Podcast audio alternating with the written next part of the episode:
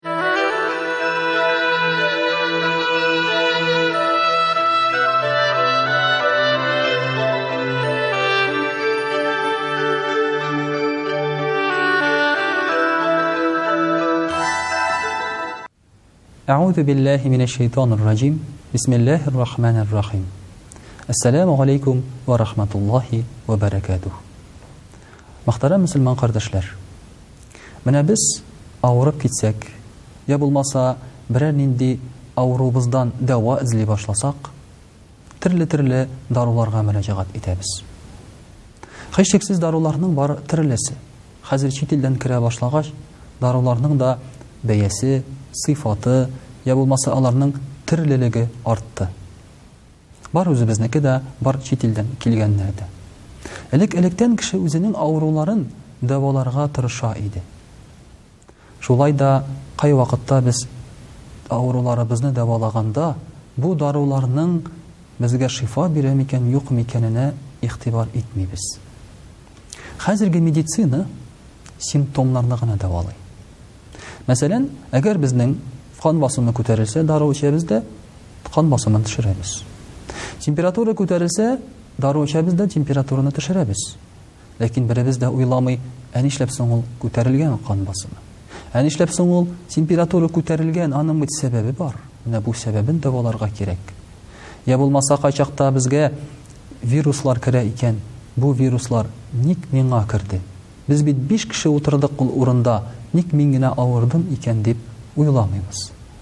Дин безгә авыруларны дәваларга һәм авырулардан сакланырга ярдәм итә. Чөнки күп авыруларның нигезе ул рухи нигез.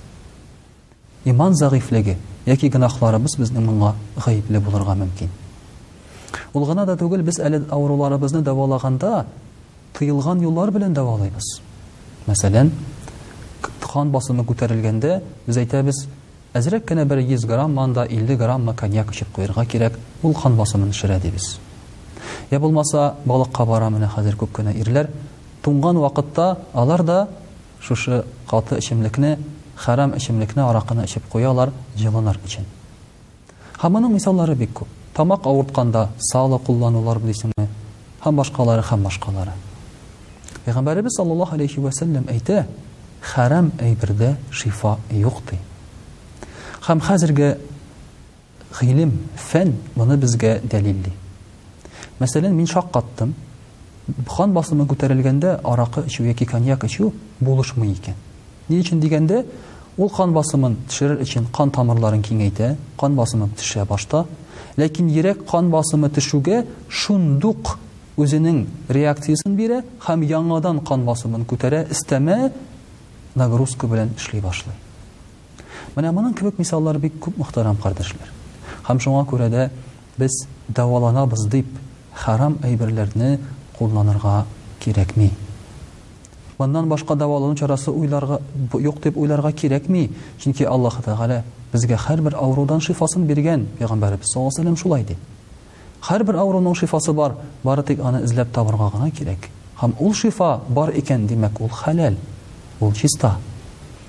Менә безгә, мөхтәрәм кардәшләр, үзебезнең ашаганыбыз, эчкәнебез, шулай ук дәваланган әйберләребез турында уйланырга бераз кирәк шул. Ни өчен дигәндә, без бит адәм балалары, кешеләр. Без карамыйча, уйламыйча бер нәрсәне дә эшләргә тиеш түгел. Хайван да карап-карап кирәкле үсемлекне генә ашый. Ул да карап-карап чиста суны гына эчә. Без дә менә шушылай хайваннар Кебек сайланып, һичьюгын да шулар кебек яшәсәк иде. Ләкин алардан өстен булу безнең мөхтәрәм кардәшләребез турыдан-туры адәм булуыбызның шарты. Вәссәламү галәйкүм вә рахматуллаһи вә бәрәкәтүһү.